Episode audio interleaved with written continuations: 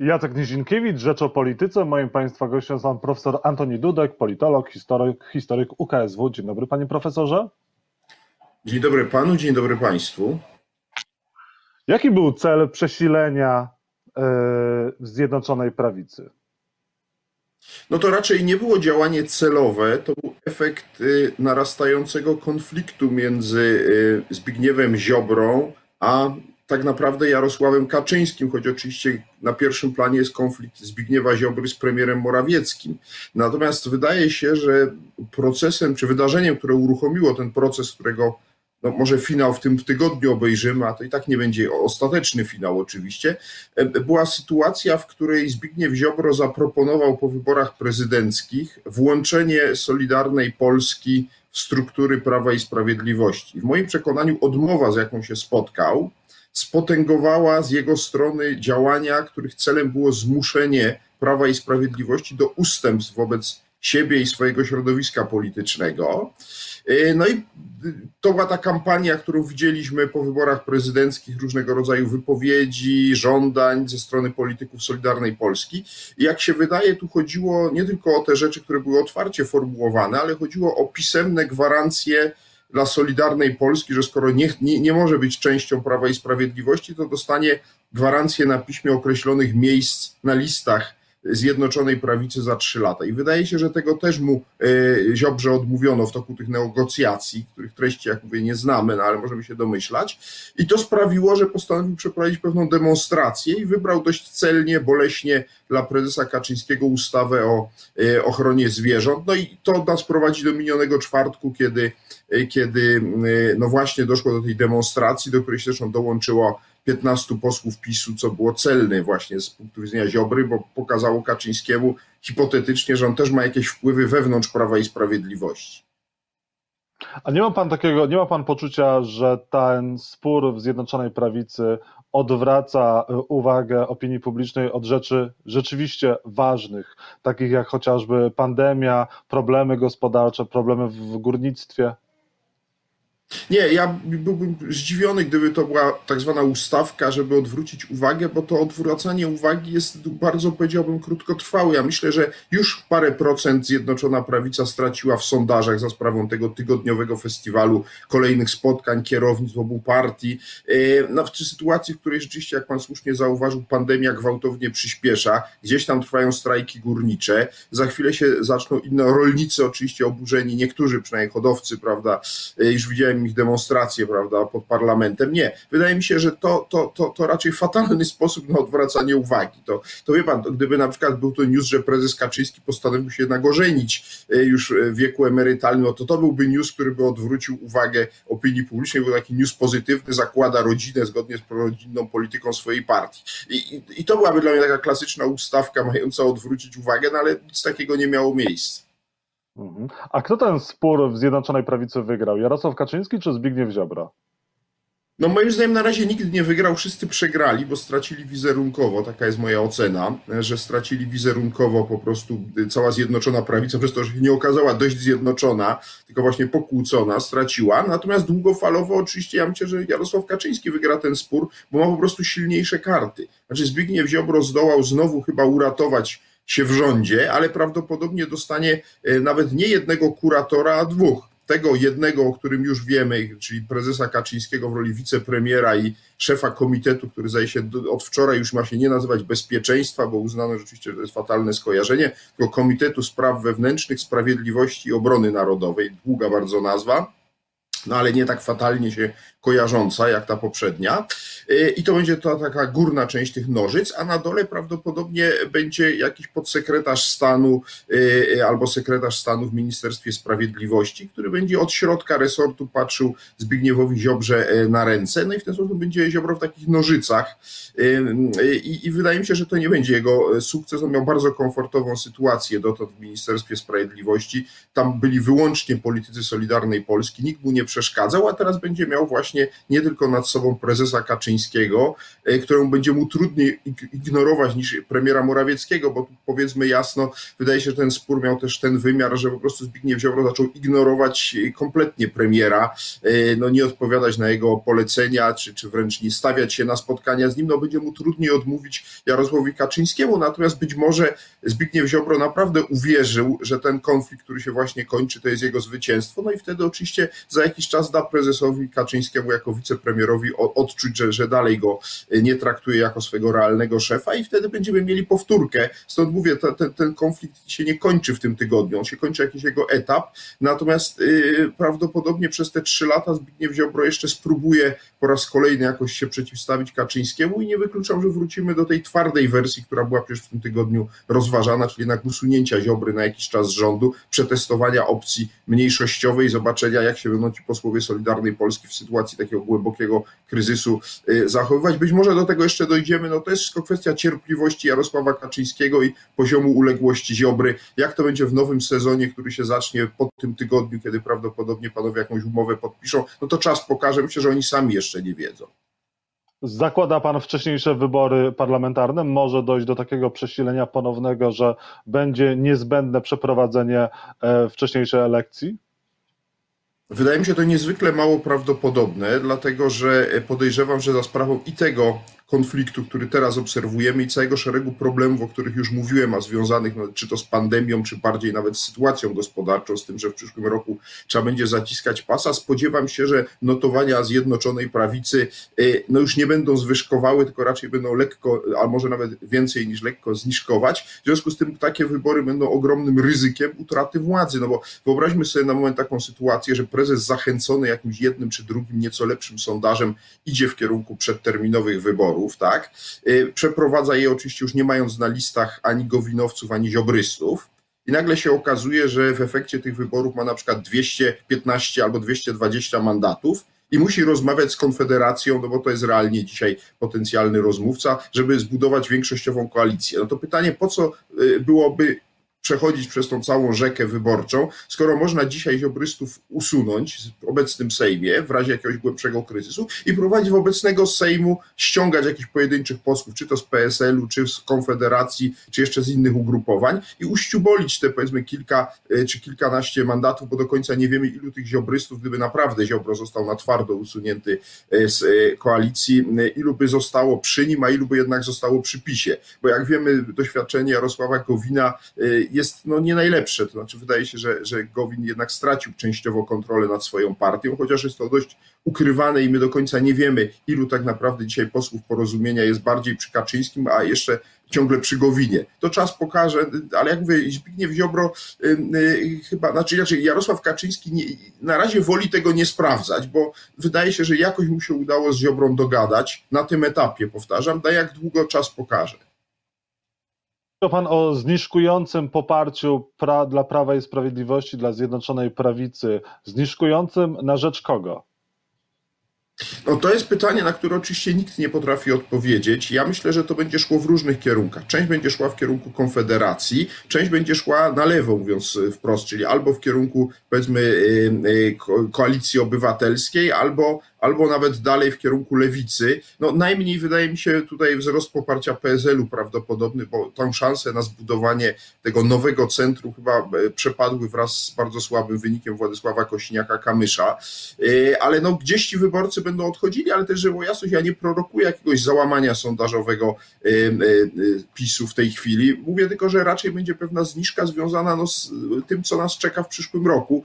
Już się mówi naprawdę o składkowaniu umów zleceń, no i pewnie będą inne obciążenia podatkowe, no bo skądś te ośrodki na y, programy społeczne trzeba wziąć ja już nie chcę mówić o tym, że są zapowiedziane kolejne, których jeszcze dotąd nie było, na przykład czternastka, y, czternasta emerytura. Y, y, przypomnę, że to, to jest mniej więcej 12 miliardów złotych, taka jedna dodatkowa emerytura. I teraz jest pytanie, skąd w sytuacji tak ogromnego zadłużenia i tegorocznej recesji w przyszłym roku się te środki znajdą. Więc albo trzeba będzie jednak wygenerować te środki skądś, albo trzeba będzie powiedzieć wyborcom, no niestety nie będzie już tej czternastki, którą obiecaliśmy, no i to będzie przykra wiadomość, która zawsze zawsze skutkuje jakąś częścią oskarżonych, znaczy rozczarowanych. No, więc zobaczymy. No, w każdym razie sytuacja gospodarcza rysuje się y, w niejasnych barwach, ale z całą pewnością no, musimy zapłacić koszt tego, co się już wydarzyło. Ja przypomnę, że wiceminister finansów, pan Patkowski, oszacował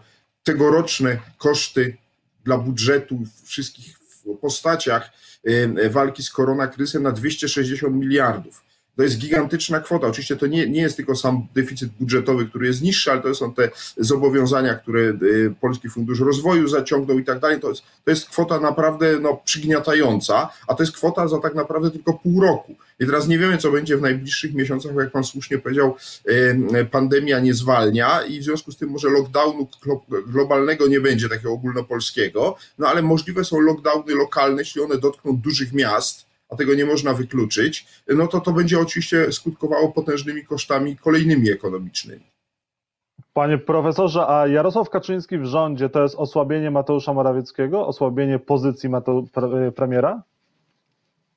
No z całą pewnością nie wzmacnia go to, no bo cóż to pokazuje nam jako obserwatorom sceny politycznej, że Mateusz Morawiecki nie był zdolny do, do, do poradzenia sobie z ministrem Ziobrą i potrzebuje wsparcia w postaci Kaczyńskiego w roli wicepremiera, co też czyni go y, dość dwuznacznej sytuacji, bo wszyscy wiedzieliśmy, że dzisiaj, y, czy do dzisiaj y, Kaczyński był czymś w rodzaju nadpremiera, że we wszystkich ważniejszych sprawach i premier, i ministrowie chodzili do, na Nowogrodzką, to teraz to zostanie usankcjonowane. Ja powiem tak, mnie się to osobiście podoba, bo ja uważam, że w ogóle to nas zbliża do sytuacji normalnej, w której w ogóle Jarosław Kaczyński powinien być premierem.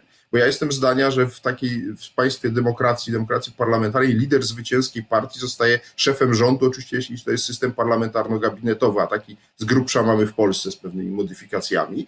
No i teraz y, tak się nie stało. Jarosław Kaczyński wybrał wygodne rządzenie z tylniego siedzenia, y, no ale teraz będzie musiał się przesiąść na, na y, y, przednie siedzenie, tyle tylko, że ciągle nie będzie siedział przy kierownicy, tylko obok kierowcy, no i będzie jak ten instruktor jazdy. Czy to jest dobre? No teoretycznie jest to bezpieczna jazda, ale y, y, czy to się rzeczywiście pozwoli na szybką jazdę? Wątpię. Ja w ogóle mam wrażenie, że no to nie jest zdrowy układ, w której, w której jak mówię, rzeczywisty mózg państwa nie jest y, w roli premiera. No tak, tak powinno być, ale tak nie jest. Więc Morawiecki na pewno na tym nie zyskuje, ale prawdziwy test dla Morawieckiego zbliża się w związku z listopadowym kongresem, bo na tym kongresie, jak wiemy, no, będą wybory nie tylko prezesa partii, ale i wiceprezesów. No i jest pytanie, ile Morawiecki dostanie głosów.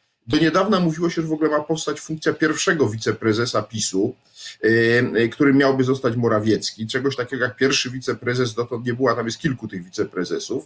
Zobaczymy, czy to, ten pomysł już jest nieaktualny, a jeśli jest aktualny, no to właśnie ile Morawiecki dostanie głosów jako ten kandydat na pierwszego wiceprezesa, no bo to wszystko oczywiście w tle ma to yy, przesłanie, że oto pojawił się nowy sukcesor po prezesie Kaczyńskim. No ewidentnie prezes widzi w Morawieckim swojego następcę, choć nigdzie tego jeszcze formalnie nie powiedział. No i to się może oczywiście zmienić, bo przez lata, prawda, byli różni ludzie, e, których e, postrzegano w tej roli. Wiele lat temu Zbigniew Ziobro uchodził za tego sukcesora, no ale jak wiemy, od tego czasu minęło kilkanaście lat. E, Jarosław Kaczyński ciągle rządzi prawem i sprawiedliwością i być może jeszcze nie wiem czy kilkanaście lat, ale kilka na pewno porządzi, więc ta dyskusja o sukcesji też jest trochę na wyrost i trochę przedwczesna. A czy taka konstrukcja, gdzie wicepremier, wchodzi człowiek do rządu, zostaje wicepremierem i e, nadzoruje resorty siłowe, czy tego typu sytuacja miała miejsce w przeszłości, czy jesteśmy w jakimś ekstraordynaryjnym e, momencie w historii najnowszej Polski? Y, więc y, w latach 80., w czasach PRL-u, generał Czesław Kiszczak stał na czele takiego komitetu Rady Ministrów o strasznie długiej, y, długiej nazwie, a co więcej z pamięci sobie przypomnę, był Komitet Ochrony Prawa, Porządku i Ładu Publicznego, czy jakoś tak, taka strasznie długa, barokowa nazwa, trochę podobna do tej, o która teraz się pojawia, bo teraz będzie Komitet Rady Ministrów do spraw, spraw wewnętrznych, obrony narodowej i Sprawiedliwości, czy jakoś tak się ma nazywać. Więc, więc w tym sensie coś takiego było, natomiast później już czegoś takiego nie było. Były komitety polityczne Rady Ministrów albo komitety ekonomiczne Rady Ministrów, no ale tam nie wyodrębniano akurat tych resortów, tylko no, wszystkie to na przykład niegospodarcze, więc jakieś takie ciała wewnątrz Rady Ministrów powstawały. To nie jest tak, że, że to było tylko w czasach PRL-u. Później po, w trzeciej RP też się takie komitety pojawiały, natomiast wiemy doskonale, że ten komitet e, jest tylko parawanem, parawanem, za którym właśnie prezes Kaczyński będzie Zbigniewa Ziobrę przywoływał do porządku, bo przecież nie, będzie, nie ma problemu z ministrem Błaszczakiem czy ministrem Kamińskim, a więc szefami resortów obrony narodowej i, e, i e, spraw wewnętrznych, bo oni są całkowicie lojalni wobec Kaczyńskiego i jakoś tam współpracują z Morawieckim. Nie wiem, czy uznają jego faktycznie prze... Tak jest. Ziobro teraz na krótkiej smyczy? Y, zobaczymy, czas pokaże, czy rzeczywiście on jest trzymany na krótkiej, czy będzie czekany na krótkiej smyczy. Na pewno taka jest intencja prezesa Kaczyńskiego, żeby Ziobrę przywołać do porządku, y, ale czy to się uda? Nie wiem, bo, bo my nie wiemy, co tak naprawdę myśli Zbigniew Ziobro o swoich szansach. No, widzimy sondaże, zrobiono znowu sondaże y, teraz w czasie tego kryzysu. Solidarna Polska ma tam nieco ponad 1% poparcia, no ale być może Zbigniew Ziobro nie wierzy w te sondaże, wierzy, że samodzielnie samodzielnie jest w stanie odegrać większą polityczną rolę niż te sondaże, bo przecież te sondaże nie są nowością. Takie sondaże są wielu lat robione co jakiś czas, gdzie się wyodrębnia tych koalicjantów PiSu, takich półkoalicjantów, ja ich nazywam półkoalicja, półkoalicjantami, no i oni tam mają czasem e, do 2%, czasem właśnie 1,5%, a są takie sondaże, w których nawet 1% nie mają. Czyli widać, że są głęboko poniżej progu wyborczego, no i Zbigniew Ziobro powinien z tego wyciągnąć wnioski, że i tak ma pewne szczególne warunki, które wynikają zresztą z błędu prezesa Kaczyńskiego, bo z czego się bierze ta uprzywilejowana pozycja Ziobry e, i Gowina? No z faktu, że rok temu, kiedy Jarosław Kaczyński układał listy wyborcze e, do e, wyborów parlamentarnych Zjednoczonej Prawicy, dał zbyt wielkie możliwości i porozumieniu Gowina i Solidarnej Polsce.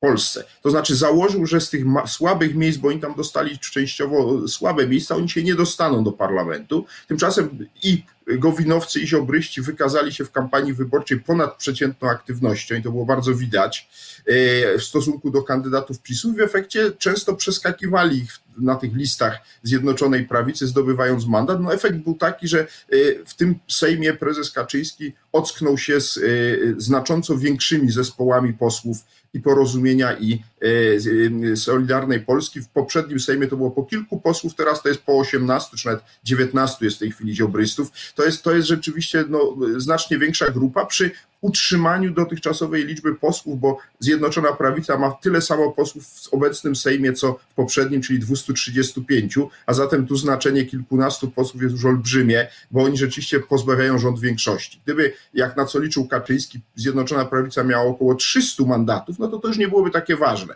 Stąd zresztą właśnie między innymi moim zdaniem wynikał ten brak entuzjazmu widoczny po ogłoszeniu ubiegłorocznych wyników wyborów parlamentarnych na oczach czy na twarzy prezesa Kaczyńskiego. On ewidentnie liczył na znacznie lepszy wynik, no i teraz już wiemy dlaczego, o co mu też chodziło, że chodziło o to, że on nie do końca był pewny lojalności tych dwóch małych partyjek, a one się wzmocniły. Panie profesorze, a dlaczego Jarosław Kaczyński staje na czele resortów siłowych, znaczy on będzie kontrolował te resorty siłowe, skoro nie ma problemu z y, ministrem Błaszczakiem czy ministrem Kamińskim, jak pan wspomniał, a na przykład nie staje na czele resortu zdrowia, gdzie kwestie zdrowotne, pandemii są żywotnym problemem teraz w Polsce? Znaczy, odpowiedź jest bardzo prosta. Po pierwsze, to jest parawan. Ten komitet jest parawanem, jak już mówiłem, y, za którym trzeba będzie, trzeba było wymyślić jakiś mechanizm właśnie, który by uzasadniał nadzór wicepremiera Kaczyńskiego nad ministrem Ziobrą. A po drugie, to odpowiada osobistym zainteresowaniem Kaczyńskiego. No, Kaczyński y, specjalnie się nie interesuje y, tymi sprawami, jak na przykład służba zdrowia. Kiedyś przed laty, kiedy Kaczyński był premierem, w KPRM-ie istniał taki mechanizm, który zresztą w trakcie właśnie premierostwa Kaczyńskiego zlikwidowano, bo go wprowadził jego poprzednik Kazimierz Marcinkiewicz, a mianowicie był udostępniany publicznie e, lista gości premiera, kto do premiera przychodzi. I Rafał Matyja, profesor Rafał Matyja to odkrył i opisał. I wyszło, że tak naprawdę e, właśnie u premiera Kaczyńskiego najczęstszymi gośćmi byli e, e, szefowie służb specjalnych, minister spraw wewnętrznych, minister obrony narodowej, prezes Instytutu Pamięci Narodowej i jeszcze no, osoby generalnie związane z tą, z tą, powiedziałbym, siłową częścią rządu. Natomiast praktycznie w ogóle tam nie było ministra finansów, nie było dużo ministrze zdrowia czy rolnictwa. Takie osoby się u premiera Kaczyńskiego nie pojawiały, bo to go po prostu nigdy nie interesowało albo interesowało w ograniczonym stopniu. Więc dzisiaj spodziewanie się, że on będzie się zajmował Ministerstwem Zdrowia jest, jest oczywiście naiwnością. Mimo, że to jest oczywiście szalenie ważny temat, to mam wrażenie, że to on zostawia jednak premierowi Morawieckiemu. Niech on nadzoruje ministra Niedzielskiego. I, osta- i Ostatnia kwestia. Proszę powiedzieć, opozycja, jak sobie radzi opozycja? Dzisiaj ma być prawdopodobnie wybrany nowy przewodniczący klubu e, Koalicji Obywatelskiej. Przewodniczący klubu parlamentarnego. Nie no, widzimy, widzimy, że opozycja jest w głębokiej defensywie, jednak ta przegrana w tym czwórboju wyborczym sprawiła, że E, że politycy opozycji no nie, muszą się jakoś na nowo poukładać. Tu najwię, najbardziej to widać w przypadku Koalicji Obywatelskiej i Platformy Obywatelskiej, ona jest najsilniejsza, więc na nich są skupione oczy opinii publicznej i mediów, a mniej się interesujemy, co się dzieje w PSL-u czy na lewicy. Ale chcę powiedzieć tak, że na przykład PSL moim zdaniem przeżył teraz po wyborach prezydenckich E, próbę e, e, rozłamu, którą podejrzewam, że chciał dokonać prezes Kaczyński. On o tym nie, właściwie półotwarcie powiedział w wywiadzie, że, że przedstawiliśmy oferty PSL-owi, no ale Kośniak-Kamysz się okazał inny niż jego poprzednicy, a zwolennicy sojuszu z nami są tam w mniejszości. No to była w domyśle PSL był testowany w ogóle pod kątem spójności i jakoś to przetrwał i to można powiedzieć, że to jest najjaśniejsza informacja z obozu opozycji, którą można podać z ostatnich tygodni, dlatego że no, Koalicja Obywatelska Platforma Obywatelska zajmuje się sama sobą, no i te właśnie korowody wokół wyboru nowego przewodniczącego klubu są tutaj najlepszym przykładem. No i teraz, jak rozumiem, powstanie taki trójkąt, y, Borys Budka, Rafał Trzaskowski, ten przewodniczący klubu i z tego trójkąta, oby to nie był trójkąt bermudzki, ma się e, urodzić jakiś nowy pomysł Platformy na ofensywę. Mają moim zdaniem na to trzy lata, więc to się wydaje sporo czasu. E, natomiast jest pytanie, no co będzie się działo z ruchem Hołowni, czy on będzie tracił poparcie, czy przeciwnie będzie je zyskiwał, bo jeśli by je, by je zyskiwał, to Platforma będzie no, w dość nerwowym, e, w nerwowej sytuacji zagrożenia, choć kiedyś miała takie zagrożenie ze strony nowoczesnej, jak wiemy, poradziła sobie z nim. Także ja myślę, że tak naprawdę opozycja będzie, tak jak to Donald Tusk powiedziała, czekać biernie, e, aż PiS się przewróci o własne nogi i wtedy władza jej spadnie, e, spadnie e, bez większego wysiłku w ręce. Czy tak będzie, no to przekonamy się na przestrzeni najbliższych trzech lat. E, tutaj na razie nic szybko się nie wydarzy w opozycji. Profesor Antoni Dudek był Państwa i moim gościem. Bardzo dziękuję za rozmowę. Dziękuję bardzo, pozdrawiam.